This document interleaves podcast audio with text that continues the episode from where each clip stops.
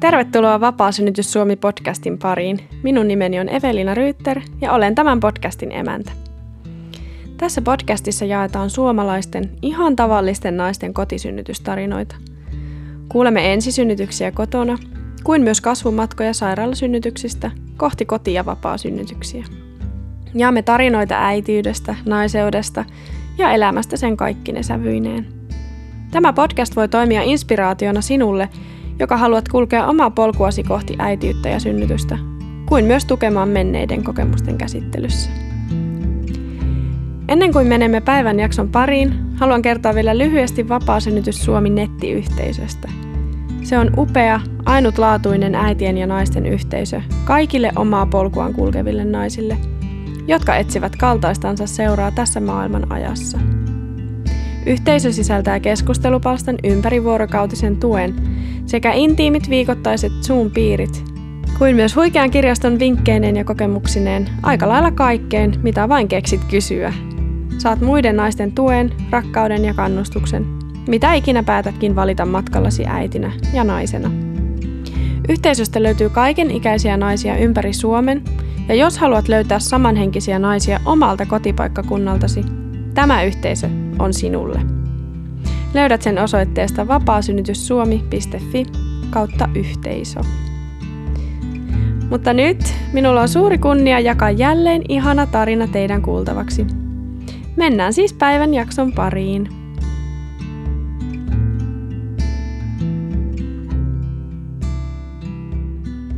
Moikka Iida. Moikka. Tervetuloa podcastiin. Kiitos paljon. Oikein mukava tulla jakamaan tarinaa.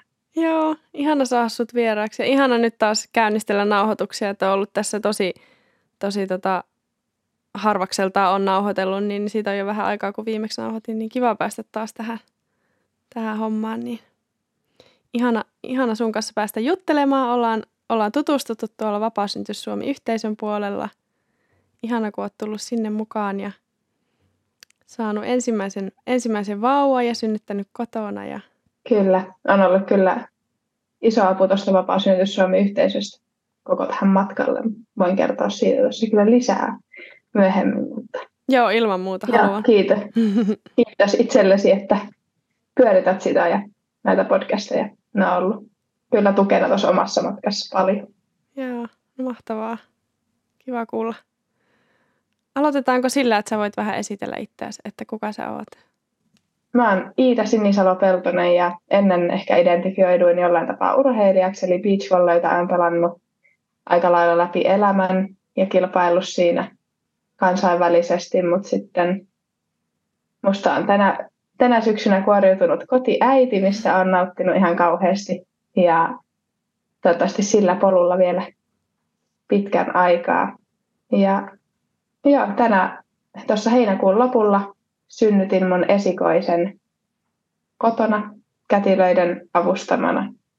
Ja joo, tällainen luonnonläheinen ja rakastan, rakastan pyöriä metsässä ja olla eläinten kanssa ja kaikkea semmoista. Joo. Kiva. Mitäs tota, haluatko mennä vielä sinne äitiyden alkuun, että mistä, mistä on sun äitiyden polku alkanut? Ehdottomasti. Mä muistan joskus pienenä, kun kirjoitin, että musta tulee äiti 25-vuotiaana. Ja sitten johonkin 2-3-vuotiaaseen asti mä vielä ajattelin, että no ehkä tässä 10 vuoden sisään, 10 vuoden päästä plus 30 sitten. Ja sitten siitä pikkasen eteenpäin, niin, tai ennen vähän ehkä, niin feministinä, ajattelin jopa, että ei lapsia koskaan ollenkaan, mutta niin.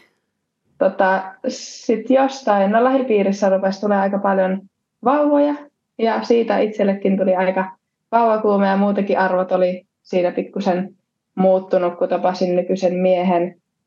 Ja sitten pikkuhiljaa pitsipallon perässä reissaamisen sijaan niin oma koti, piha ja kotoilu ja kaikki semmoinen rupesi vetää vahvasti puoleensa. Ja sitten semmoinen, heräsi semmoinen, että ai että, että kyllä musta niin voisi tässä ihan lähiaikoinakin tulla äiti. Tai että toivottavasti tulisi äiti. Ja semmoinen pieni vauvakuume rupesi tulemaan. Että sanoisin, että joskus silloin pienenä se 25-vuotiaana äidiksi tuleminen melkein onnistui, että ehin täyttää 26. Ai ja. Hilja syntyi maailmaan, mutta No niin, läheltä liippas. aika lähellä. Hmm. Mutta se on ehkä toi se äityyden polku, miten tässä pikkuhiljaa nyt urheilijasta on kyllä aika, aika lailla kotiäiti tullut tässä parin kuukauden aikana. Joo. Ja joo, sitten, no miten Vilja sai alkunsa, niin tai olin Natural Cyclesin kautta just seurannut hirveän, tai silleen niin kuin pari vuotta varmaan, niin kuin tota, kiertoa, ja se oli niin kuin tosi tuttu jo. Sitten kesäreissailu aikana en jaksanut, siinä pitää pitää silleen kuume, että tavallaan pysyy kärryillä. Tai että se kertoo hyvät päivät ja ei hyvät päivät. Mitenköhän tämä nyt sanoisi järkevästi. Mm. Kuitenkin. Ja sitten, no kesällä sitten, kun oli niin paljon reissussa, niin ei tietysti kuumemittari ollut ihan aina mukana, niin en sitä lämpöä mittailu. Ja olin tottunut, että se oli aika vakioa se kierto. Niin sitten viimeisellä perileissulla siinä oli vähän stressiä ympärillä kauden vikoissa peleissä ja muutenkin oli aika stressaava reissu, niin se hedelmöittyminen tapahtui niin pari viikkoa todennäköisesti sitten sen jälkeen vasta, mitä se niin normaali kierrossa oli mennyt. Ja sitten tulin ihanasti raskaaksi ja alusta asti se oli oikeastaan maailman ihanin juttu. Ei siinä ollut silleen ajatusta, että tai ei mennyt sellaiseen sopeutumiseen oikeastaan ollenkaan aikaa. Se oli heti, että ai, että ihan parasta, kun se tulee äiti. Ja joo. Aa, no oli... niin, nyt mulla muistuukin mieleen, kun sä jossain, jossain kerroit joo. joskus. Joo. Oi että. Mil, miltä se tuntui tietää, että on raskaana? No se, ekaksi mä olin silleen, että tuli sellainen, että voinko mä olla. Että, oho, tai oli se aika selvää, että me mentiin saunaa edeltävänä päivänä, kun tein testin. Ja sitten mä vaan sanoin Ronille, että tiedätkö, että mä taidan olla raskaana. Roni oli vielä vähän silleen, että no, en mä nyt tiedä. Ja sitten mä vaan, että no kyllä, kyllä mä varmaan oon. Niin sitten seuraavana, en mennyt aamulla vielä, mutta päivällä kävin nostaa testin. Ja sitten tein, kun pääsin kotiin. Ja sitten se tuli hetki, siinä tuli pieni sellainen pelko, että onko mä valmis vielä. Mutta se kesti varmaan pari minuuttia. Me asuttiin silloin vielä Ronin vanhemmilla, että mä lähdin sieltä äkkiä, äkkiä tai mä oli tilapäinen asunto, mikä kestikin sitten reilu puoli vuotta, kun etittiin uutta asuntoa, mutta onneksi ollaan siellä tällä hetkellä. Hmm. Mutta niin, niin siinä hetken meni semmoisessa, että niin tarvisi olla yksin, ja mä lähdin kooralta etsiä meidän tähän asuntoa, meidän huoneen väriä ja tällaista jotenkin tarvitsin hetken omaa aikaa. Sitten mä laitan Ronille viestin, että meitä taitaa olla ensi kesänä viisi. että kun meillä on kissa ja koira täällä. Ja no niin. sitten se soitti mulle ihan, mitä? Oletko se raskaana? Apua. Ja, Oi että, se on kyllä niin kyllä ihan... paras uutinen. Kyllä. Hmm. Mutta on se aina myös silleen, että kyllä siinä nopeasti kelaa niin kuin pitkälle eteenpäin, että miten, aa, mitä tämä nyt tarkoittaa mun elämää elämälle. Joo, kyllä. Kyllä se sai vähän potkua myös tähän meidän kodin remontoimiseen. Saatiin tämä kuntoon ja päästiin tänne sitten asumaan. Ja se, se, oli hyvä sysäys sillekin. Oliko teillä, olitteko te niinku ollut ma- naimisissa jo siinä vaiheessa ja oli, miten pitkään te olitte ollut yhdessä? Oli, oliko se teille niinku selvää, että, ne lapset, että lapsia saa nyt tulla vai miten se? Me mentiin 2020 naimisiin ja mm. sitten e, oltiin niinku puhuttu siinä vaiheessa, että halutaan molemmat lapsia jossain vaiheessa, mutta että mun urheilu menee niin kuin tavallaan eellä siihen saakka, että toki, että jos tulee, niin sitten tulee. Ja nyt ihanasti sitten hän päätti tulla ja siinä oli kaikenlaista pelikuvioiden suhteen muutenkin sellainen sekava syksy, niin hän tuli kyllä ihan niin, niin täydelliseen aikaan kuin vaan voi tulla. Joo. Ja ihana. Siinä, melkein siinä iässä, mitä olit ajatellut, että Joo. nuorena kivasti. Oliko um, vaikea, vaikea jättää urheiluura? Ei se, ei se oikeastaan ollut. Varsinkin Piitsissä, niin siellä on myöskin sellaisia, ketkä on niin synnyttänyt, saanut lapsia, niin edelleen huipulla, että jos haluaa sinne takaisin, niin se ei tavallaan, mikä ovi ei myöskään sulkeutunut siinä, että mm. sinne voi, voi palata, jos siltä tuntuu. Ja Niinpä, joo. Vielä en ole, vielä en ole viitsikentillä käynyt. Joo.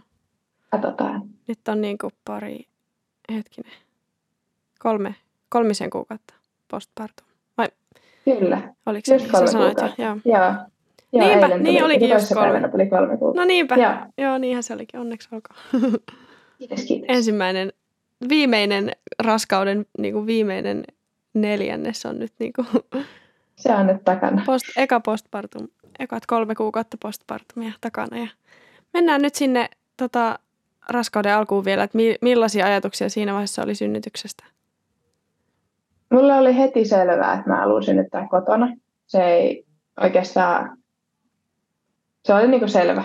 Ja oli totta kai siinä matkalla tuli muita ajatuksia. Aina pikkusen ponnahti mieleen, mutta aika nopeasti se aina vaihtoi takaisin, että kotona. Joo. Mutta mä olin, no varmaan sun juttuihin ja sitten muutamiin kätilöjen niin Instagrameja seurannut.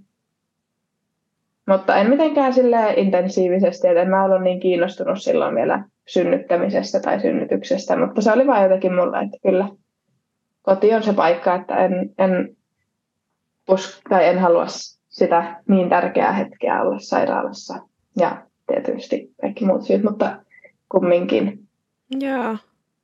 Että se tavallaan niin kuin jostain tuli kuitenkin se ajatus, vaikka se ei ollut niin sille, että ollut sitä niin paljon miettinyt, mutta kuitenkin se oli jotenkin, jotenkin Joo, se selkeä. oli, oli että sit just heti sanoin Ronille, että synnytetään kotona ja pohdittiin sitä toki, että onko kätilöitä vai onko vapaa synnytys vai mitä. Ja aika nopeasti käytiin keskustelemaan, että, ja pohtimaan sitä, että otetaanko sinne joku meidän kanssa vai mennäänkö ihan kaksin.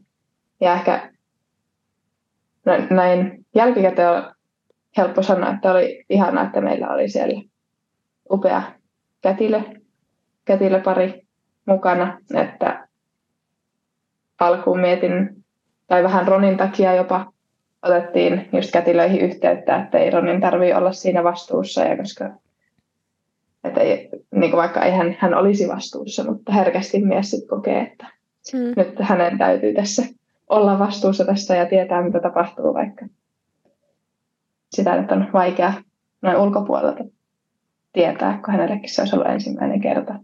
Niin. Millaisia ajatuksia heräsi sitten hänelle tästä kotisynnytys niin kuin sun toiveesta? Vai No, oliko se ihan helppo, helppo se- aihe teille? Oli se yllättävän helppo, että ehkä se ei ollut helppo, että kun mä jossain vaiheessa olin aika varma siitä, että se on vapaa synnytys, eli kahdestaan oltaisiin oltu, niin se ei ollut ehkä helppo aihe, että siinä Ronni oli vähän silleen, että joo, no jos sä haluat, mutta ei ehkä kuitenkaan, että kyllä mä niin kuin, häntä sen verran hyvin tunnen, että ei siitä ollut. Niin, niin kuin, mutta sitten just kun otettiin kätilöä yhteyttä, niin sitten se oli ihan, että totta kai synnytetään kotona ja ei ollut semmoinen. Että totta kai mä olin hänelle perustellut ja kertonut, että miksi ja näin, niin senkin takia oli hänelle selkeä, että kotona tutussa ympäristössä. Joo. Että se sitten tavallaan se kätilöiden, niin kuin, että te pääsette juttelemaan kätilöiden kanssa ja sopimaan, että he tulee synnytykseen, niin sitten toi sitä turvaa niin kuin puolisolle. Joo, ja just varsinkin niin kuin ensimmäinen käynti varmaan siellä kätilöllä, kun hän tavallaan kertoi niistä sy- kotisynnytyksen hyvistä puolista ja tietysti kun se tulee jonkun muun kuin mun kertomana, niin kuin alan ammattilaisen kertomana, niin se tuo tuollaiselle niin kuin insinöörityyppiselle miehelle Mm. myöskin helpotusta tai silleen, niin kuin, että saa semmoista niin alan ammattilaiselta tavallaan, että tämä on ihan hyvä idea. Tämä ei Joo. ole mikään mun, mun semmoinen vaan päähän pinttymä, vaan ihan oikeasti tässä on järkeä. Mä oon kuullut, että se on monilla silleen, että kun, no naise, naiseltahan se aloite aina tulee, että, ja nainenhan sen tietää niin kuin just mitä yleensä mitä haluaa, mutta sitten just jos puoliso on epävarma, niin sitten se kätilöiden, kotiloiden tapaaminen on, niin kuin, on kuullut, että monille on tuonut just sen tavallaan sen luottamuksen sitten niin kuin miehille, että ne kuulee sitä fakta, koska kätilöillä on niin kuin tarjota ihan oikeita faktatietoja ja ihan oikeita tilastotietoa si- siihen niin kuin, silleen tavallaan ihan tieteellisellä pohjalla myös siitä kotisynnytyksen turvallisuudesta. Niin, niin se oli ehkä monia. se suurin. Joo. Just, että sai sitä oikeasti faktaa siitä kotisynnytyksestä. Et se ei ole mikään vaan pelkästään tämmöinen, niin että no mennään nyt sata vuotta ajassa taaksepäin ja synnytetään saunassa ja katsotaan selvitäänkö hengissä vai ei, vaan, vaan silleen, että sitten voi ymmärtää sen, että se on niin kuin nykypäivänäkin edelleen ihan tosi relevantti vaihtoehto ja tosi turvallinen vaihtoehto ja sitten varsinkin kätilöiden kanssa sitten niin kuin ihan silleen jopa alkaa olla jo ihan yle, yleistynyt ja yleisesti, yleisemmin, yleisemminkin ehkä jo silleen hyvänä pidetty vaihtoehto, vaikka ehkä sen tuntuu vain itsestä siltä, mutta kuitenkin silleen, että, että kätilöiltä saa varmasti sitä monet puolisot sitten sitä kaipaa, kaipaamansa niin kuin tietoa ja, ja semmoista, mitähän sanaa mä nyt etin, mutta siis sitä niin kuin tavallaan. No jollain tapaa ehkä kun mies haluaa olla se turva siinä kuitenkin synnytyksessä ja sitten jos hän kokee silleen, että hän ei ymmärrä siitä, eikä osaa, niin sitten, että siinä on joku tu, niin kuin tavallaan tuomassa sitä turvaa mm. siihen. Mä ehkä jollain tapaa veikkaan, että Ronille se oli tollainen. Mm. Niin. Että myöskin, että jos tapahtuu tavallaan, että se pystyy seuraamaan sitä ja se on nähnyt niitä ja niin semmoinen viisas nainen, Niinpä. joka ymmärtää. Niin, jollain tavalla ehkä niin kuin pystyy vakuuttamaan siitä valinnan turvallisuudesta ja siitä, mikä siitä tekee turvallisen ja sitten – myös sen, että miksi se on oikeasti hyvä, hyvä valinta, jos, jos, niin. Niin, jos haluaa synnyttää kotona. Mutta siis joo, sä mies vakuuttui, mutta miten sulla itsellä, minkälainen prosessi se oli sulla itsellä, niin kuin jos sä olit haaveillut jo, jollain tavalla siitä vapaasynnytyksestä, mutta sitten päädyitte kätilöavusteeseen, no. niin millainen se oli sulle? No se oli, se meni tosi luontevasti, että sitten kun tavattiin se kätilö, niin oli sillä, että joo, kyllä kätilö meille, että sitten on niin kuin se laski sellaisen turvan siihen koko hommaan, että okei, näin tämä etenee ja mun ei tarvitse enää miettiä tätä ollenkaan. Että se oli itselle semmoinen niin helpotus siinä.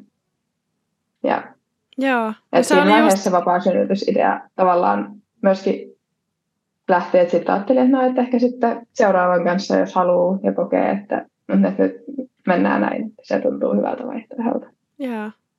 No se oli just se helpotussana, mitä, mitä mäkin jotenkin mietin, että että monia niin kuin ensisynnyttäjiä seuranneena, niin ehkä voi, voisin kuvitella, että se on just se, että on tosi iso niin kuin innostus sitä synnytystä kohtaan ja ymmärtää tosi paljon siitä luonnollisesta synnytyksestä ja siitä, että olisi valmis jopa vapaa synnyttämään ilman, ilman ketään, kenenkään läsnäoloa ja niin kuin, että se voisi olla jopa se toive, että saa synnyttää puoliso kanssa kahdestaan. Mutta sitten sit ehkä kuitenkin kaipaa sitä tukea ja turvaa ja sitten kun tajuaa, että ei mun tarvi, mun ei ole niin kuin mitenkään pakko tehdä tätä yksin, että mä oikeasti voin ottaa tähän sen jonkun luotettavan naisen kulkemaan rinnalla ja tuomaan sitä, niin sitä turvaa ja luottamusta siihen, niin varmasti onkin helpotus, koska on se kuitenkin aika, aikamoinen mysteeri, mihin heittäytyä sitten ihan itsekseen, niin että sitten se kätilöt on tuonut turvaa sitten sulle ja sen helpotuksen ja sitten puolisolle ja sitten sehän on tavallaan semmoinen niin kuin itseään palveleva kierre, että kun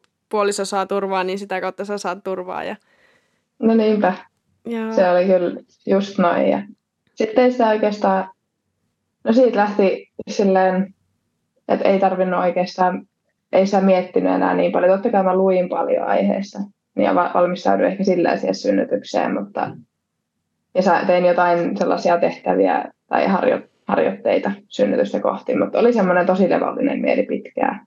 Et ihan vasta toisen kolmanneksen lopussa tuli pieniä semmoisia ajatuksia, että onkohan mä nyt jotenkin itsikäs tai ää, no sellaisia jotain, no tietenkin pelkoja, että onko tämä nyt järkevää ja vastaavaa. Mutta sitten aina palasi niihin, no luki jotain tai palasi siihen synnytyksen fysiologiaan ihan faktoihin itsekin. Ja sitä kautta oli sillä, että kyllä tämä on niin oikea ja järkevä juttu. Mm. No millainen raskausaika oli? No se oli tosi ihanaa, että eka kolmannes nyt ei ehkä niinkään. Mulla oli aika paljon, tai tosi paljon väsymystä. Ja sitten no urheilijana noin pienessä sitten ihan tuolla Kelalla näy, niin sitten piti tehdä tosi paljon töitä siinä. Niin sitten kun oli väsynyt ja tota, vähän hyvinkin huonovointinen, niin se eka kolmannes oli aika silleen, vaikka oli tosi ihanaa, niin sitten oli myöskin ihan puhki. Muistan, mä otin siis päikkereitä ihan joka välissä. Mutta ei siinä, se vaan meni se aika. Et ei siinä, en niinku missään vaiheessa ajatellut, että ihan hirveetä tai mitä vastaavaa, vaan se vaan niinku, sitten meni se aika ja sitten jossain viikolla 16 huomasin, että hetkinen, että mä, ei, mä en ole nukkunut tänään päiväunia. Et siitä lähti sellainen niin kuin, vähän helpompi. Ja väsymys mulla oli oikeastaan koko raskauden, niin sen takia me panostin hirveästi siihen, mitä syön. Ja niin kuin, että liikuin, kävin len- lenkeillä, olin ulkona. Että koitin jotenkin sitä kautta, niin kuin, ettei vaan jämähä tuntua enää, että sit jos jämähti, niin sitten myöskin olo oli vielä huonompi. Ja sitä kautta jotenkin koitti valmistautua myös siihen raskauteen, synnytykseen, että just söi fiksusti ja piti rauta-arvoista huolen ja muutenkin niin kuin kehosta huolen, vaikka se oli aika, tai niin kuin mieli oli tosi, ei ehkä, no joo, mieli oli väsynyt, tai itse olin tosi väsynyt pitkään, että se oli jännä. Sitten ehkä vika kolmannes oli sellainen, niin toki tuli kesä, että mä en tiedä kumpi vaikutti, valo vai sitten se, että vaihtui viimeinen kolmannes, mutta huomasin, että sitten rupesi olla energiaa, että oli ihana laittaa kasvihuonetta ja niin muutenkin vähän pihaa ja olla ulkona ja että sitten pikkasen rupesi väsymys helpottaa. Mutta kyllä mä muistan, että siinä vaiheessa ehkä itse ollut käsitys, että vastasyntyneen kanssa on aina äiti ihan puhki. Niin mä mietin, että apua, että tähän vielä niin se, että tulee lapsi, että miten mä tuun ja, niin jaksamaan. Sen ajatuksen muistan tosi vahvasti, mutta ei ole mitään ongelmia niin. sen suhteen, että täällä on hyvinkin pirteä kotiäiti. Niin, se on kyllä siis, mulla on ollut ihan hillitön kanssa toi rasku, raskauden, alkuraskauden väsymys varsinkin, että tuntuu, että voisi nukkua koko ajan ja illalla ei niin pysy mitenkään hereillä. Joo, Sitten taas se loppu, oli kyllä jotain niin. Joo. Sitten loppuraskaudesta ei saa enää nukuttua ja sitten just miettiä, että apua, miten sitten kun vauva on. Mutta sitten kun vauva syntyy, niin sitten alkaakin oikeasti unenlahjat on taas, niin kuin tulee takaisin, että sit saa, saa nukuttua kyllä tosi hyvin. Kyllä, ja ei tarvii unta. tuntuu, että ei unen tarve on ihan niin puolittunut. Niin, miten sitä pystyykin? Pärjääkin niin vähällä unella. Niinpä. Joo, ihanaa. No missä vaiheessa sä sitten tulit yhteisöön? Mä tulin aika silloin, olisinkohan vuoden alussa vai vai olisiko joku viikko 20 tai joku tollainen. Joo, että oli, oli jo niin kuin raskaus oli ihan Ihan jo Joo, pitkällä. Kyllä Joo. jonkin aikaa pohdin sinne liittymistä jo aiemminkin, mutta sitten jos se aina, no vähän siinä väsymyksen ohessa ei oikein jaksanut miettiä mitään, kun oli päätetty, että joo, kotona synnytetään ja on kätillä, niin sitten se vaan vähän niin kuin elin sitä arkea ja sitten jossain vaiheessa rupesin kiinnostua, että tilasin muutaman kirjan, mitä halusin lukea ja sitten just liityin yhteisöön ja Joo. oli kyllä ihana, että sieltä sai, tai oli tosi ihana just kuunnella Spotifysta niitä synnytystarinoita, niin mä tein aina työmatkoilla ja niin kuin, treenimatkoilla ja kaikilla, että kuuntelin paljon. Ja sitten olin just niissä piireissä ja se oli ihan, se oli kiva jakaa noita, just varsinkin, aja, tai oli kiva kuunnella, että muilla oli myös ollut sellaisia ns-pelkoajatuksia, mitä varmaan tulee ihan jokaiselle raskaana olevalle niin synnytyksestä. Ja sitten oli ihana myös lukea siellä niitä synnytystarinoita ja muutenkin päästä sellaiseen yhteisöön, missä oli samanhenkisiä niin ihmisiä. Niin, niinpä. Se, mä muistan, se oli siis ihana kevät, kun oli, teitä oli tosi paljon raskaana olevia, just ke, e, joilla oli niin kesän, kesäaikana laskettu aika, niin oli tosi semmoinen ihana porukka ja oli paljon raskaana olevia. Oli tosi ihana päästä seuraamaan sunkin matkaa just siitä – just siitä, että miten, mitä, mitä haluaa siltä synnytykseltä. Ja se ei ole vain just se, se kotisynnytys, vaan siinä on paljon, vali, paljon valintoja kuitenkin, jota pitää tehdä. Niin. Niinpä.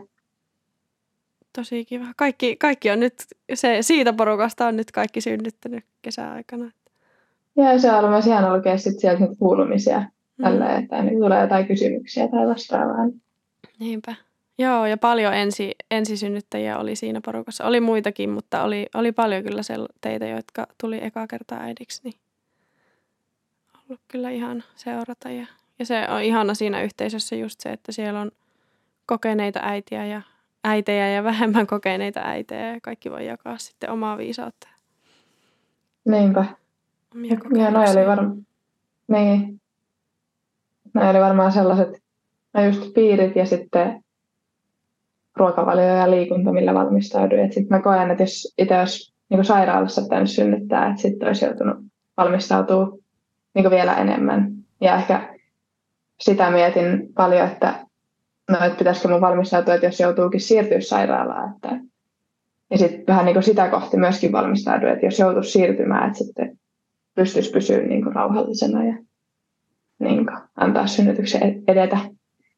Että se tuntui itselle vaikeammalta, eikä niinkään niin kuin toisipäin. Joo.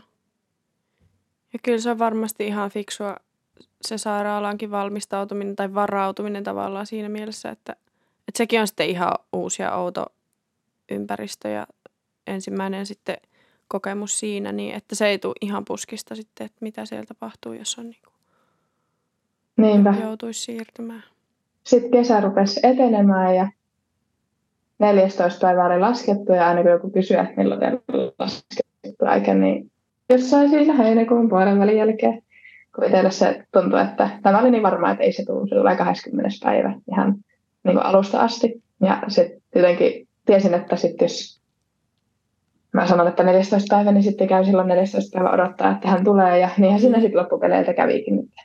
Siitä 14 päivästä eteenpäin, aina kun Roni oli lomalla silloin, niin aina kun lähetti jostain kylästä tai jotkut lähti meiltä tai mitä ikinä, niin Ronnikin oli silleen, että no niin, nyt me lähdetään synnyttämään. Ja sitä viikon ajan sitten ehittiin lähteä joka ilta synnyttämään ja sitten tuli 20. päivä ja se meni sellaisissa odottavissa fiiliksissä. Mä koitin koko ajan vähän työntää sitä mielestä pois, mutta ei se onnistunut ollenkaan. Ja mä olin suorastaan pettynyt, kun kaverissa ei ollut mitään merkkejä vielä iltaa mennessä ja mentiin sitten nukkumaan. Ja sitten olisikohan 5 yli 12 mä katsoin tota, kännykkää rupesi tuntua, että hei, olikohan toi nyt supistus, että tuli semmoinen paljon vahvempi polte tuonne selkään ja vatsaan. Ja sitten se tuli toisen kerran ja kolmannen. Ja sitten mä huomasin, että oho, näitä on ollut noin 2-5 minuutin välein tunnin jo tässä. Sitten tuli semmoinen innostuksen aalto jossain yhden aikaa, että jee, tänään me synnytetään. Ja se oli, se oli ihana fiilis ja mä olin, siihen mä olin valmistautunut, että sitten tota innostuksen, innostuksen saisi jotenkin rauhoitettua, että, niin kuin, että mieli pysyisi rauhassa ja yeah. itse pysyisi rauhassa ja pystyisi ehkä nukkuukin vielä niiden alkusupistuksen aikana. Mutta kyllä mä yritin aina nukahtaa, mutta kyllä sitä vaan oli liian innoissaan siihen hommaan, että niin. en mä ihan hirveästi, ihan hirveästi siinä kyllä nukkunut. Oliko sulla ollut mitään ja. harjoitussupistuksia niin kuin viimeisillä viikoilla? Mulla oli sellaista menkkamaista kipua. Siitä ja. silloin 15 päivä mä ajattelin, että, oh, että ollaankohan me, niin kuin, että silloin oli jotain. Ja ihan muut, niin kuin muutamina iltoina oli sellaisia harjoitussupistuksia. Mutta ne oli semmoista niin kuin menkkamaista kipua enemmän. Että oli ihan sit selkeä. Se oli hyvä. Mä olin kysynyt kätilöltä, että, että miltäköhän supistukset tuntuu, että nyt mulla taitaa olla jotain. Just kun oli niitä menkkamaisia fiiliksiä. Mutta sitten se vaan oli, että kyllä sä tiedät sitten, kun ne on supistuksia ja sitten no kyllä sä ties. Mm. tai itse henkilökohtaisesti kyllä tiesin, että sitten kun ne oli. Ja joo, siitä sitten aika lailla viiteen asti mentiin. Menin silleen, että en viittinyt Roni vielä herättää, että annoin hänen nukkuu. Ja viideltä sitten oli jo niin, en pystynyt enää itse makaamaan sängyssä, vaan halusin jo herätä vähän syömään aamupalaa jotain, niin sitten herätin Roni ja sanoin, että tänään me taidetaan synnyttää. Ja Ronni oli heti skarppina, lähti autolla hakemaan jotain tavaroita ja sitten tuli sieltä, oli jotain ammelletkuja ja tuollaista. Se laittoi ne kaikki valmiiksi sinne ja sitten laittoi meille aamupalaa ja siinä menin sohvalle sitten hengailemaan ottaa pallon päälle, ottaa supistuksia vastaan. Ja... Mutta ihanaa, että sai Roni sitten nukkua kunnon yöunet.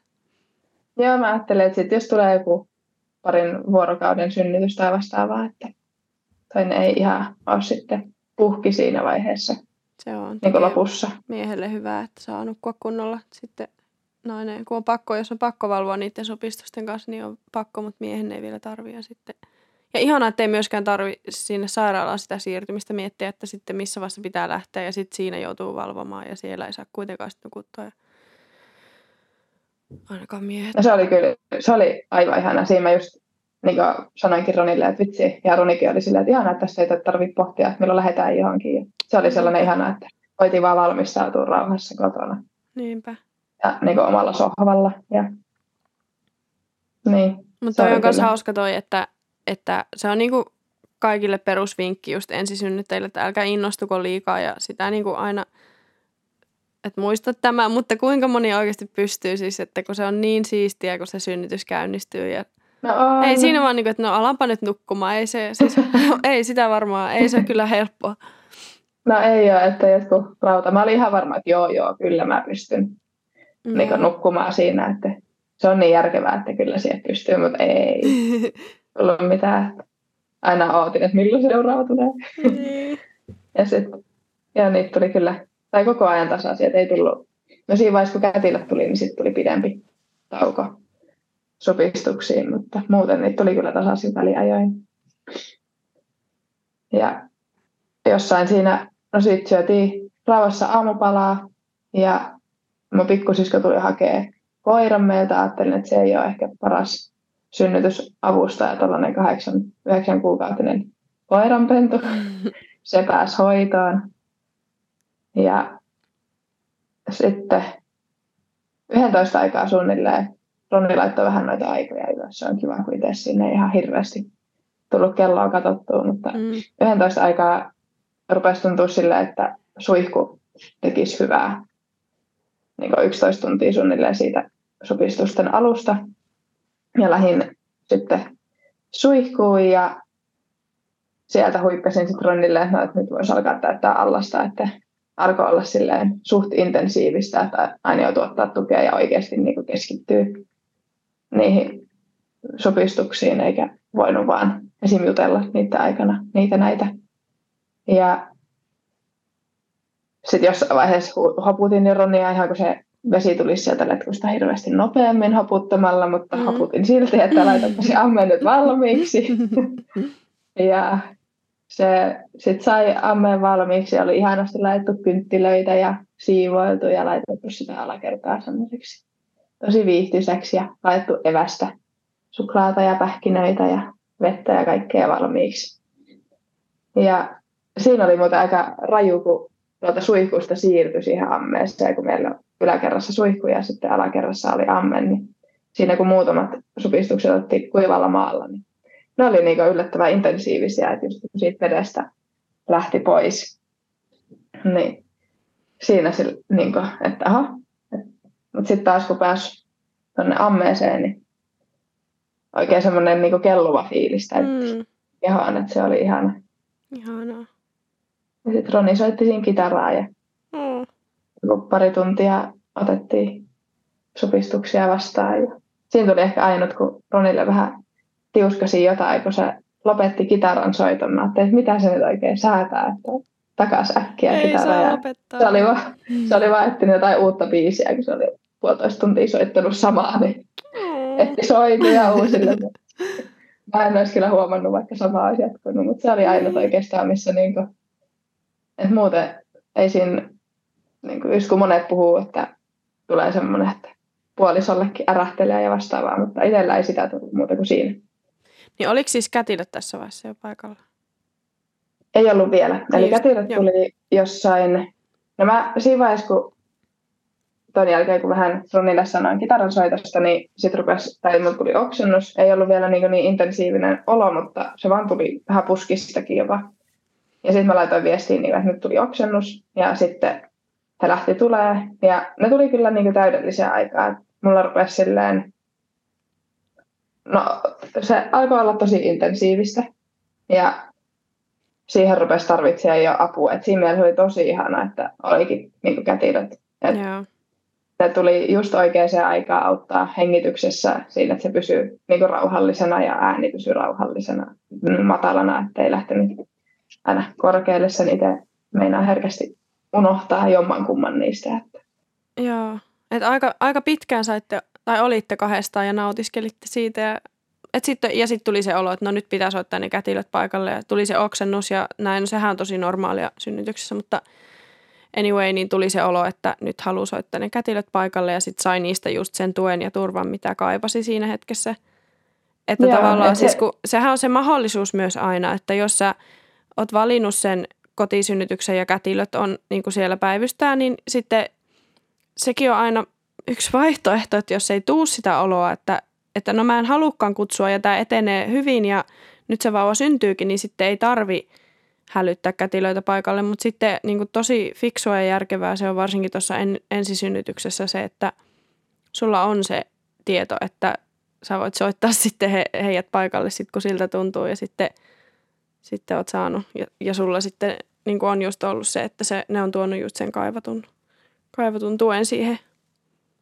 Joo, se oli kyllä niin kuin itselle ihanaa, että oli se jollekin, kelle laittaa viestiä siinä, että miten tämä etenee ja fiiliksiä. Ja sitten just, että he tuli, kun mä olin ajatellut, että mä rakastan hierontaa ja kaikkea tuollaista yli kaiken nautiskella niistä, mutta sitten olin ajatellut, että jos et Roni hieroo, että se tuntuu hyvältä, mutta mulla jostain syystä se oli niin kuin, hieronta oli viimeinen asia, mitä synnytyksessä halusin siinä synnytyksen aikana. Ei mitään hartiahierontaa tai vastaavaa. Mulla ainut, mikä tuntui hyvältä, oli että sain puristaa käsiä ja että joku paine, paineli mun akupisteitä tuolta selästä. Että ne oli, että muilla tavoin ei tehnyt mieli oikein koskea kenenkään tai kukaan olisi koskenut muhun. Että se oli niin kuin, yllättävä juttu siinä, kun otti niitä supistuksia vastaan. Ja sekin oli just ihana, että se, toki Ronikin olisi tiennyt ne akupisteet, mutta se oikein näytti, että mistä kohdista niin auttaa just tähän. Ja niin se oli, se oli kyllä ihana tuki myös sitä kautta siltä kätilöiltä. Joo, ihanaa. Sitten niitä otettiin jonnekin, olisiko neljää asti aika intensiivisinä, eli kätilöt tuli jossain yhden maissa, ja sitten siitä neljää, mutta se meni niinku ihan sairaan nopeasti, että ei, ei itsellä, että se, vaikka ne oli tosi intensiivisiä ne supistukset, niin ei ne silleen se meni nopeasti se vaihe. Että sitten, no kätilö taisi sanoa mulle, mä kuulin, että se puhuu ehkä Ronille, että nyt niin kuulostaa äidin äänen mukaan, että ollaan siirrytty niin ponnistamisvaiheeseen.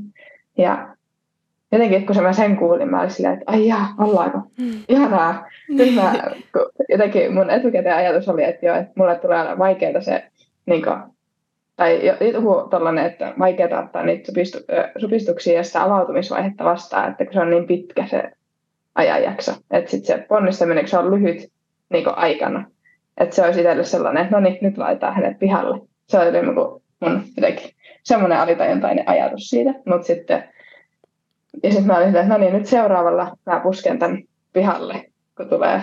Ja eihän siinä ihan niin mennytkään, että siinä tunnin koitin sitä puskea jokaisella pihalle ja aika tuloksetta. Sitten sit mulle eski pieni sellainen, että hetkinen, että vauva ei liiku täällä mihinkään, että se ei niinku mene ylös eikä alas. Kai nyt tässä niinku vähän jokaisella mennä alaspäin tai vastaavaa. Ja sitten kysyin, niinku, että onko siellä jotain tiellä, jotain, että haluaisitko vilkasta. Ja se oli ihana just, että oli joku tollainen, keneltä sitten niinku tavallaan kysyä myös siitä, että onko siellä jotain, niinku, että pystyy katsoa ja No sitten hän kysyi, että saako katsoa kurkata sinne sisään ja sanoi, että joo. Ja se oli ilmeisesti kohdun seinää vielä pikkasen, että en ollut auennut ihan kokonaan. Ja sitten oli tosi kova silti se ponnistamisen tarve, että ei ollut vielä niin kuin, ei ollut, ei ollut enää sellaista rentoa avautumis, tai siitä rentosta avautumisvaiheesta ei ollut tietoakaan, niin sitten siinä muutama vielä odotettiin, että jos saataisiin sitä auki, niin auki lisää tietä vauvalle, mutta ei se, se ei lähtenyt aukeamaan, niin sitten lopulta kätilö auttoi niin vähän sormilla, siirsi sitä sivuun supistuksen aikana. Ja sitten, sitten oli ihana tunne, kun huomasi, että se vauvan pää rupesi laskeutua pikkusen koko, niin kuin jokaisella ponnistuksella. Niin sitten tuli taas sellainen pieni helpotus, että joo, kyllä tämä täältä tulee, että olisi se varmasti tullut niin kuin, tavallaan itsekin sieltä jossakin vaiheessa, uskon siihen, mutta mm. tuohon tilanteeseen se oli hyvä. Ja sitten tuli sellainen, että no niin, nyt me ponnistetaan oikeasti, että se liikkui siellä. Ja sitten aloin, niin kuin just Kätilö sanoi, että no niin, että nyt voit testata, että sä tunnet pään siellä. Ja se oli kans aivan ihanaa. Mm. Tiesi, että okei, että kohtahan oikeasti on täällä, että se on ihan just, just tossa. Ja sitten siitä tuli sellainen niin tarmo takaisin ja tuli se taas, että no niin, seuraavalla hän tulee ulos. Ja siinä meno oli jo varmaan aika eläimellistä, että naapuritkin varmaan kuuli, että mulla ei ollut mikään sellainen rauhaisa, niin kuin, jotenkin ehkä sitä olin ajatellut, että sitten se on semmoinen rauhallinen, että hengittelen ulos vauvan, mutta ei se tällä kertaa mennyt ihan niin. Aika, aika raivolla ja päättäväisesti sitä sieltä puskin pihalle ja sitten pää tuli ulos, ää, mutta hyvinkin isänsä tullut, eli ha- vähän jäi hartioista kiinni kaveri ja tai meinasi jäädä sitten pikkasen niin kätilöt jollain tapaa avitti, käänti sitä tai en ole ihan varma mitä siinä tapahtui, mutta kuitenkin ja sitten putkahti sieltä loppukroppa ulos. Ja se oli ehkä semmoinen, että sitä ennen en ollut sitä hartioiden kiinni en ollut tuntenut mitään muuta kuin sellaista hyvää kipua. Eli tiesi, että kaikki on hyvin, että jotenkin semmoinen polterpaa, mutta se oli ainut kohta, missä tuli semmoinen, että huh, nyt tuntuu, mutta sitä nyt kesti sen sekunnin kaksi. Ja, ja se sitten sieltä pötkähti hän Vilja pihalle ja sitä ei kyllä voita mikään sitä fiilistä. Se oli ihan niin kuin käsittämätön, koko kroppa vaan niin kuin ja mieli oli silleen, että niin kuin ihan huh, oksitosiini pilvessä ja vauva siinä. Se oli jotain mitä ei oikein sanoilla edes pysty kuvailla. Yeah. Ja oli ihanaa, että sitten oltiin rauhassa. Hän, hän oli siinä, se tuntui itselle pidemmältä ajalta. Mä olin varma, että me oltiin 15 minuuttia siinä ammeessa vielä sen jälkeen, mutta mä olin jo ihan muutaman minuutin päästä kulma halunnut siitä sohvalle istumaan ja sitten istukka ei ollut vielä syntynyt. Että se siinä ammeessa että mä nousin siitä ammeesta ylöspäin, niin sitten se tuli ponnistamisen tarve sama, oikeastaan saman tien. Ja hmm. Sitten syntyi istukka samalla ja se laitettiin. Siinä tuli vähän kiire, ei meidän löytyy ämpäriä sille. Mä sanoin, että nyt se tulee. ja se tuli ja sen jälkeen tuli sitten semmoinen niin valmis olo. Että sitten menin sohvalle ja siinä oli aivan ihana. Vauva röömiskeli kohti nänniä ja tissille ja sitten niin, kävi saman tien. Imetys lähti liikkeelle varmaan puolisen tuntia siitä, kun vauva syntyi ja sitten kätilöt ja Roni siivos tai teki jotain. Mä olin aika lailla omassa kuplassa vauvan kanssa siinä sohvalla ja ne siinä laittoi paikkoja kuntoon. Niin, ja sitten varmaan se puolitoista tuntia makoiltiin ja napanuora oli vielä kiinni mm, siinä vaiheessa, että se oli ihana ja sitten oli selkeästi veri, veri lähtenyt ja kaikki siinä puolentoista tunnin päässä, niin sitten katsottiin paino ja pituus. Musta oli hauska tietää, yeah. että minkä, minkä kokoinen kaveri sieltä oli tullut. Ja No minkä Sitten, kokoinen hän oli? Hän oli 4 kiloa ja 50 grammaa ja no niin. 51 senttiä pitkä.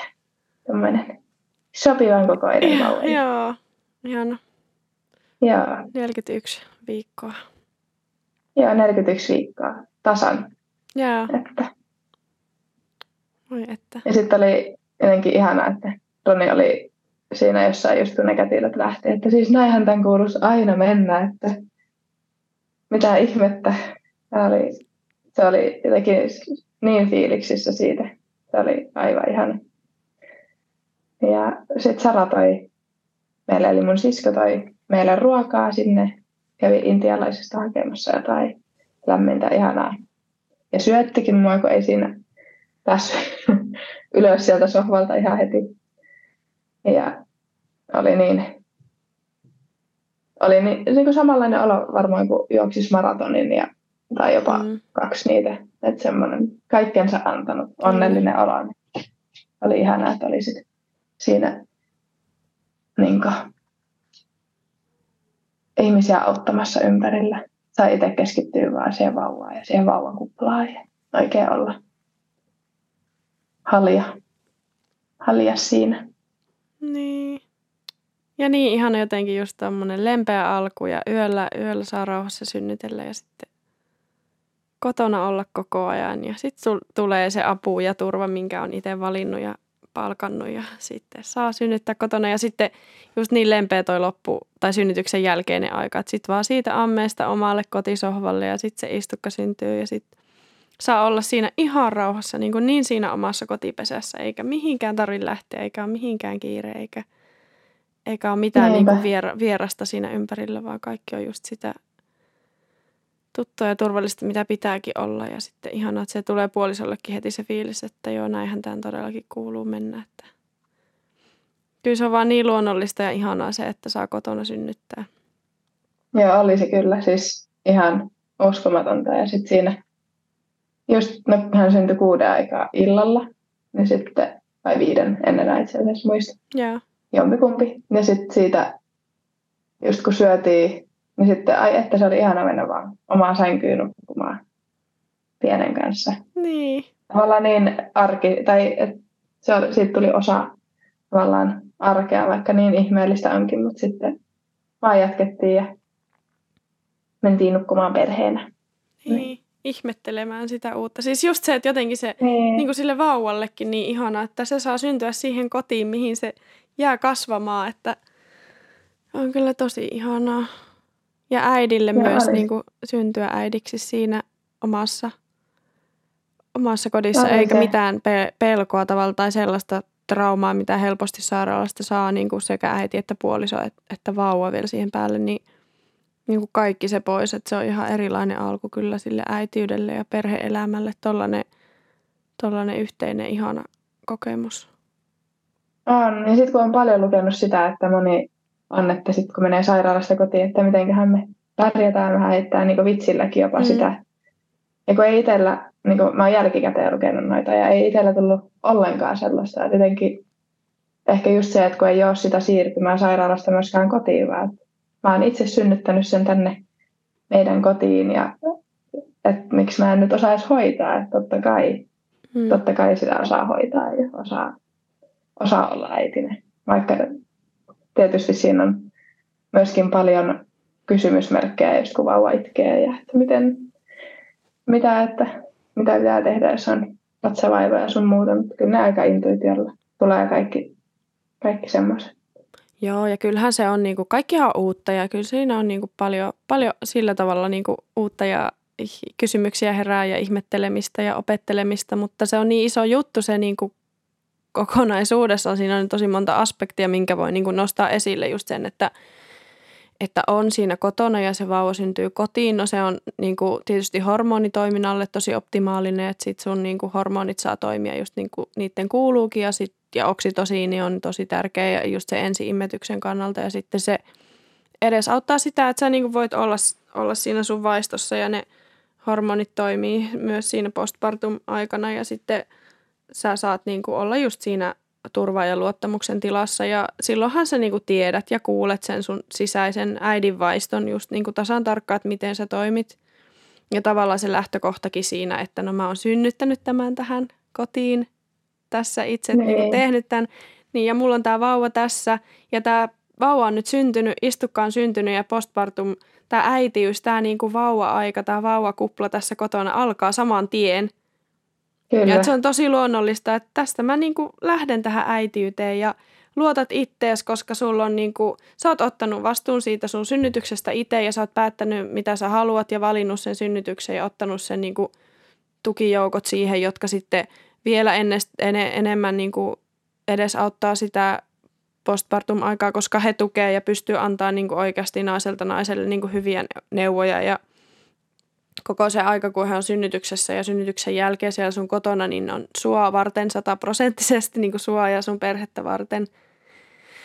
Ja sitten taas jos vertaa siihen, että niin kuin siirtymät on yksi asia, mikä on siinä, että sä niin kuin siirryt sairaalasta kotiin, että sitten se tavallaan niin kuin alkaa jollain tavalla nollasta se postpartum, että – että siinä on niin kuin se semmoinen, että siirrytään sieltä sairaalasta kotiin ihan niin kuin pihalla siitä, että mitä, mitä just on tapahtunut. No nyt me tullaan kotiin ja vauva ei ole syntynyt täällä ja sitten tavallaan siinä vaiheessa aloittaa ihan nollasta. No se on niin kuin yksi tekijä. Sitten on se, että miten sairaalasynnytyksessä vaikutetaan hormoneihin, että ne ei pysty toimimaan yleensä ihan sille optimaalisesti, niin se on toinen juttu. Ja sitten se, että miten on viettänyt sairaalassa sen ajan, minkälainen kokemus se on ollut.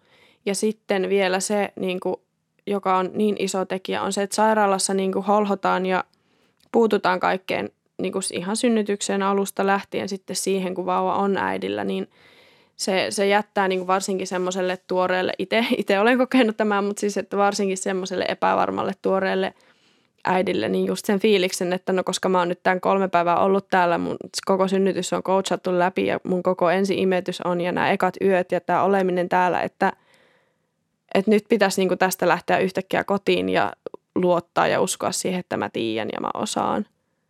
Että se on niin, kuin, noin niin, kuin niin päinvastaiset kokemukset just se kotisynnytyksen jälkeen lähteä siihen kotona siihen äitiyteen, kuin sitten sairaalasynnytyksen jälkeen niin, kuin niin kaikin puolin niin, niin tosi, tosi paljon haastavampaa. Että ne, ja ne, sen kyllä koki niin konkreettisesti ja, siinä, ja. että se oli niin helppoa ja luonnollista jotenkin. Niinpä. Niin kuin se ja just, no ehkä tuosta, just jos miettii, että jos olen miettinyt, että jos itse olisi ollut sairaalassa, niin kyllä mä olisin, ei mulla olisi sillä, jos joku olisi tarjonnut esim. lääkkeitä tai jotain siinä vaiheessa, tai sitä, mikä se leikkaus, esettomia vai vastaava, niin, kun se vauva ei liikkunut. Ei kun just se. Välilihan leikkaaminen, joo. Niin, niin kyllä mä olisin varmaan ne ottanut, koska kyllä siinä, se oli tosi intensiivistä ne viimeiset sentit, kun sitä aukesi ja kyllä mä mitäkään, siinä tuli sellainen, että miten tästä voi selvitä enää ja kysyin tai sanoin Ronillekin ja siis Roni oli silleen, että joo, että sä sanoit mulle, että sit kun sä alat vaipua epätoivoon, niin sit se on kuulemma lähellä, että nyt se vissiin alkaa olla lähellä ja se ihanasti muistutteli siitä ja mutta kyllä siinä vaiheessa varmasti olisin ottanut lääkkeitä, mitä olisin sitten katsonut jälkikäteen. Ja Niinpä. samoin, että jos joku olisi mulle sanonut, että sun vauva ei mahu ulos, niin sit, eihän sitä voi olla luottamatta sitä isompaa auktoriteettia siinä vaiheessa. Ja sitten taas palautuminen olisi kestänyt hirveän kauan. Mm. Koska nyt jotenkin fyysisesti kun koin, että palauduin tosi, tosi nopeasti. Ja vaikka ei ole ollut lääkkeitä, tai siis sen takia kun ei ole ollut lääkkeitä, mitä se nyt ottaa, niin mulla on siis synnytyksestä vaan hyviä fiiliksiä, vaikka mä muistan, että olihan se intensiivistä. Mutta on se intensiivistä. Ootan jo, ootan jo, että milloin pääsee synnyttää uudestaan. Niinpä, siis, kun noin se just pitää mennä, että sä oot sen kokemuksen jälkeen niin, kuin niin innoissa synnyttämisestä, että haluaa milloin tahansa uudestaan, että, että se on se tulinen portti, se on ihan hillitön, siis mullakin se niin kuin tässä mun ekassa kotisynnytyksessä, niin siis se on ihan siis, kun siinä niin kuin tuntuu, että oikeasti halkeaa kahtia, mutta se on siis totta kai siis niin kuin tämmöisen, siis niin kuin, että naisen sisältä tulee ihminen. Se, se on niin kuin, kelluu siellä sen 90 kuukautta ja sitten se tulee sieltä reiästä, mistä se ei todellakaan mahtuisi, mutta mikä avautuu äärimmilleen ja sitten se vauva niin kuin tunkee sieltä läpi. Että sehän on todella, se on tosi iso ja intensiivinen kokemus kyllä. On, on se. Mutta sitten nyt mä just Ronille tuossa nauroikin, että niin kuin, kun näkee, meillä on niin kuin, Ronin veljen vaimoon esimerkiksi raskaana ja kaikkea tollaista, niin sitten tuntuu, että niillä on jopa silleen kateellinen, että mäkin haluan olla raskaana ja synnyttää uudestaan, että mä haluan uudestaan päästä synnyttää, mikä tuntuu ihan järjenvastaiselta silleen, en olisi ikinä uskonut niin ennen tota synnytyskokemusta, että se voi olla tälleen. Vaikka silloin hirveästi myös ootin sitä, mutta se oli vielä sellaista uuden odottamista, että nyt ottaa jotenkin sitä. Niin, en tiedä. Niin, joo. No, tell me about it. Kyllä se on niin kuin voi, että on se. No mullakin on jo vuosia neljä kuukautta postpartum, että kyllä tässä jo. joo, sulla on vielä aika tuore, mutta kyllä ei, ne, ei se oikein se, kyllä se, se, kyllä se nainen, siis kyllä sitä vaan haaveilee niistä vauvoista aina, että sitten eri asia milloin se oikea hetki sitten on, mutta ei se, kyllä se on niin vahva se jotenkin se. On se jännä, vaikka ihan sitten kun järjellä ajattelee, niin ei, että nyt on tosi ihana olla yhden niin kuin, vauvan kanssa ja päästä tutustumaan häneen ja ihan rauhassa mennä, mutta joku tällainen, en tiedä, mm. vaistonvarainen juttu varmaan. Joo, ja hyvin, hyvin suunniteltu, että se, niin, niin, että niin. se on just se, että hyvin, tosi hyvin suunniteltu, että, niinku, että se on niin ihanaa, että sitä vaan haluaa lisää ja lisää ja lisää. Niin. Kun sitten taas se surullinen, hirveän surullinen kääntöpuoli se just, että syntyvyys on laskussa ja niin yksi tosi iso tekijä on se, että ensisynnytyssairaala synnytys on niin traumaattinen kokemus, että ei halua Niinpä. enää kokea sitä. Mutta ehkä tällä niin kuin just, että jakaa näitä ihania positiivisia synnytystarina kokemuksia. Kyllä niitä on tietysti sairaalassakin, mutta itse tässä podcastissa keskityn näihin kotisynnytystarinoihin, niin se on niin kuin se meidän panos siihen, että joku, joku nainen sitten jossain voisi saada, saakin sen paremman kokemuksen ja sitten onkin se fiilis, että haluaakin vaan lisää ja lisää. Niinpä. Koska se on oikeasti ihanaa, se on niin ihanaa. On, on se. Uhuh. Tämä oli kyllä vaikea etukäteen niin uskoa, vaikka sitä oli kuullut paljon ja oli kuunnellut niitä, mutta kyllä se oma kokemus on mm. aina sitten loppupeleissä.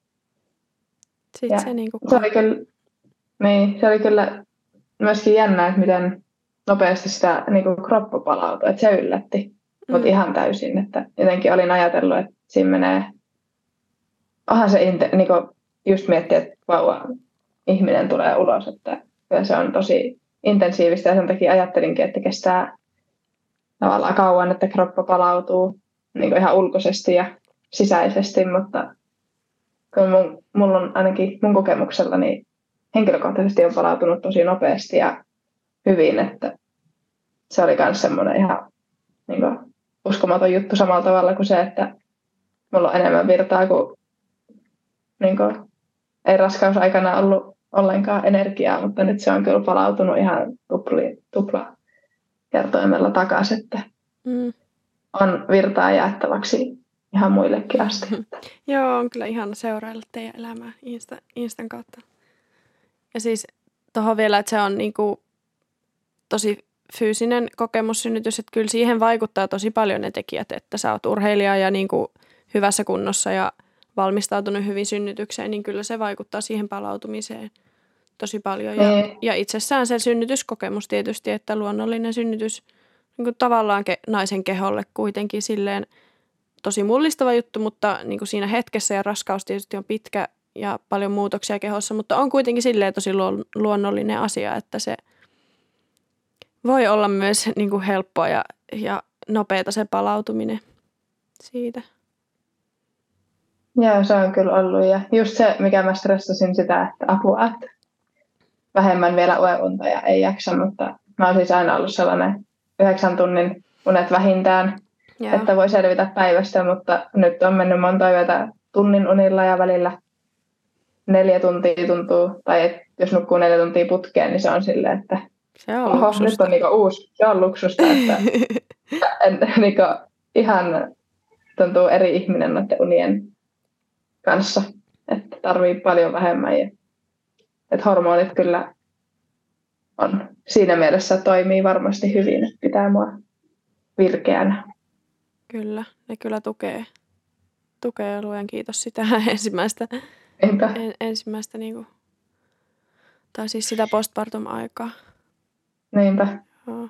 Mutta joo, eka ensimmäinen, onko se neljännes vai kolmannes postpartumia ja viimeinen, viimeinen neljännes sitten neljännes tuosta synnytyksestä, niin on kyllä mennyt hyvin, että totta kai on niitä epävarmuuden ja just, että jos on vatsakipuja vauvalla ja ei voi tehdä mitään ja ne on tuskallisia ja sitten meillä oli pikku kuume tuossa myöskin, niin siinä tulee ihan äidin vaistot kyllä leimahtaa semmoinen esiin sieltä, mutta on niin ollut aivan ihanaa, että on ollut kiva olla kotona. Ja nyt kun on tietysti vasta yksi, niin hänen tavallaan rytmeillä mennään, niin on myöskin sitä omaa aikaa. Meillä aika paljon ja sitten meillä on aivan ihana tukiverkosto, että varsinkin siinä niin alussa, niin oli itse vielä väsynyt ja jos halusi tutustua omaan vauvaansa ja olla, niin oli ihana, että oli, sain niin ruokaa kotiin jonkin verran ja just mun sisko auttoi siivouksissa ja kaikessa tollasessa. Ja, että aina kun tuli meille, niin meni suoraan tyylin keittiöön ja siivosi sen kuntoon ja sai itse keskittyä siihen vauvan kanssa olemiseen, mikä oli tosi ihanaa ja nopeasti päästiin sitten just lenkeillekin ulkoilemaan ja ehkä ainut mikä varjosti omaa postpa tai sitä ensimmäistä kuukautta oli mulla lantiopohjalihakset oli tosi huonossa kunnossa, että ne meni synnytyksen jälkeen kyllä sillä, että kaikkia vahinkoja tapahtui vähän missä sattui, että vaipat oli kyllä niin ekaan kuukauden, mutta sitten kuukauden kohdalla niin ei mitään ongelmaa. Et se oli niin päivä ja se muuttui. Et se oli itselle semmoinen, että se oli jotenkin tosi nolo päivä. Yeah. Niin sitten se oli kyllä hankala niin juttu, mutta muuten Ja sitten ihan tuollainen spontaani palautuminen ja parantuminen sit siinä. Joo, se tuli, se tuli ihan niin oikeasti päivässä. Et mä muistan, että sanoin Varonille, että nyt on ollut hyvä päivä ja sen jälkeen on ollut. Että on voinut aivastaa ja Joo. kaikkea. Aika teki tehtävänsä. Niinpä, niinpä, että sitten ne palautui ja nyt ei ole enää Joo. niittenkään puolesta mitään. Mutta on ollut kyllä niin ihanaa mm. olla kotona ja käydä. Että ollaan aika paljon myöskin liikuttu, että käyty Pohjanmaalla Ronin puolen sukulaisilla ja muutenkin niin ollaan liikuttu paljon ja se on sopinut. Niin meidän elämäntyyli ja vauvakin on ihan tyytyväisenä. Niin kuin, ei ole sen puolesta se on myöskään ihana. mitään. Ihana, kun vauva, um, vauva saa kulkea mukana. Ja se, jossain, um, jossain Reelsissa tai jossain jaoit just sen ihana ajatuksen siitä, että, että kun oli ajatellut, että vauva vie niin kuin tai se elämä muuttuu ja jotenkin vauva sitten ei ehdi enää tehdä mitään, kun vauva syntyy. Mutta sitten on nyt olitkin sitten, että nyt onkin sitten vauvan kanssa oikeasti saanut tehdä just niitä asioita, mitä on koko ajan niin kuin aina no halunnut tehdä. Joo, se on ihanaa. Tietenkin on aina haaveillut siitä, että vitsi, että syksyisin sienimetsälle, mutta syksyisin mä oon ollut aina reissussa. Ja sitten, että just tehdä leipää kotona ja kaikkea maalaamista sun muuta, niin tuollaisia ihania juttuja ruoanlaittoa oikein niin pitkän kaavan mukaan. Ja ei ni, niitä on kokenut sellaisiksi tär, niin osaksi minua, mutta kuitenkin semmoisiksi, että no, et ei ehdi tehdä, koska on näitä tärkeämpiä juttuja. Mutta sitten kuinka hyvä olo niistä tulee, kun pääsee tekemään just niitä itselle tärkeitä juttuja ja kuinka ihanaa on vetää se ruokapata uunista, kun Roni tulee töistä ja se kertoo, että on hyvää ruokaa ja laittaa sille eväitä töihin mukaan, että syö järkevää ruokaa myös töissä eikä käy ulkona syömässä ja niin tollaiset jutut, kuinka että ihanalta ne tuntuu myöskin. Et, ja just, että on aikaa tollaisille, koska vauva kulkee siinä mukana ja sitten toivottavasti kun hän kasvaa, niin voidaan maalailla yhdessä ja leipoa yhdessä ja siivota keittiö yhdessä. Hmm. Kyllä. Kyllä yksivuotiaalla pysyy jo hyvin rätti kädessä. Että kyllä haluaa jo hirveästi auttaa. Ihana. Mutta siis ihanalta kuulostaa. Just toi, että niinku niin monelle se äitiysloma on semmoinen niinku eka tilaisuus, että kun on niinku ollut kouluputkessa ja työputkessa ja uraputkessa ja sitten se äitiys ja äitiysloma on niinku se tilaisuus pysähtyä oikeasti ja tajuta oikeasti se, mitä haluaa. Ja niin kuin monet naiset miettiikin vähän niin kuin äitiysloma-aikana uusiksi sitä omaa – elämää ja vaikka työelämää. Ja, ja se on se niin kuin ihana tilaisuus pysähtyä ja olla ja tehdä niitä asioita, mistä nauttii. Ja sitten itse vielä vien, vie ajatusta vielä pidemmälle, että ei se edes ole mikään itselle edes mikään äitiysloma, vaan sitten on tajunnut, että tämä kotiäityys on se, mitä haluan, enkä, eikä niin. mitään muuta ole tulossa. Että sitten, sitten voi niinku oikeasti vaan elää tätä elämää ja tehdä niitä asioita, mitä, mitä haluaa tässä elämässä tehdä, eikä, eikä ole sitten sidottuna niinku ihan hirvittävää määrää tunteja jonnekin muualle kodin ulkopuolelle. Niin, niin tuntuu no, se on kyllä. tosi hyvältä. No se on kyllä. Se on kans itsellä, että toivon, että saan just etätöitä jonkinlaisia ja pystyy kotonta, että ei, en halua laittaa pientäni hoitoon vielä pitkää aikaa muuta kuin mummolaan. Mm. Se on ihanaa, että mummit asuu tässä pääkaupunkiseudulla myös, niin ne on auttamassa aina. Joo, se on kyllä tosi luksusjuttu.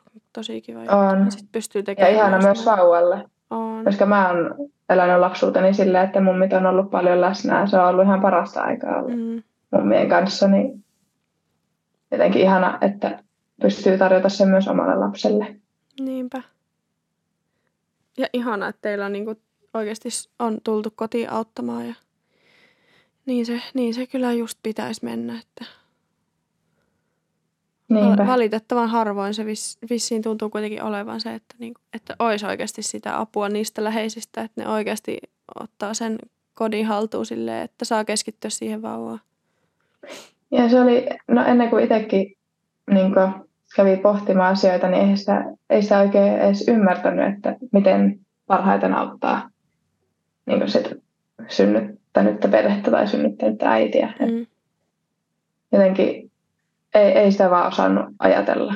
Että eihän se auta mitään, että mä lähden sen vauvan kanssa, no vähän se auttaa, että lähtee vaunulenkille, että saa siivottua, mutta se ei auta mitään, että mä niinkään pidän sitä vauvaa sylissä, vaan just, että vaikka laitan ruokaa sinne ja vien ruokaa mennessä, niin, niin mm. se on jo paljon isompi apu. Niinpä. Se on, niin, se on niin intensiivistä ne ekat viikot vauvan kanssa ja sitten äiti on niin sidottu siihen vauvaan, että mitä vaan pystyy auttaa just silleen, että äiti pystyy olemaan vauvan kanssa, niin se, niin. se on niin kuin kaikista suuri apu just se, että tekee niitä asioita sen äidin puolesta, että se voi keskittyä siihen vauvaan, mikä, mikä on niin kuin äidille ja vauvalle niin tärkeää myös silloin alussa. Niinpä, se juuri. Hmm. Oi että. Hmm. Ihana, luonnollinen, lempeä ensimmäinen synnytys, voi että. Kyllä. Mitäs alkaa aika loppua, niin haluatko jotain vielä loppuun lisätä? Jääkö jotain ajatuksia vielä? No ei oikeastaan, että kaikki loputkin lapset, mitä sieltä nyt sitten tulee, niin kyllä tulee kotiin. Toivottavasti. Ainakin. Hmm. Ja kiitos ihan sikana sulle, kun olet tämän laittanut liikkeelle. Ihana on ollut kuunnella noita edellisiä podcasteja ja olla tuossa yhteisössä mukana. Muutenkin tutustua sitä kautta myös niin muihin naisiin. Niin se on ollut, että on käynyt just kahvilla tässä, kun on ihanasti aikaa voi liikkua vauvan kanssa, niin on ollut kiva käydä kahvilla eri ihmisten kanssa. Semmoista. No niin, ihanaa. No, on löytynyt yhteisön kautta niin kuin live, live-ystäviäkin sitten. Joo. No se on kyllä, kyllä kiva.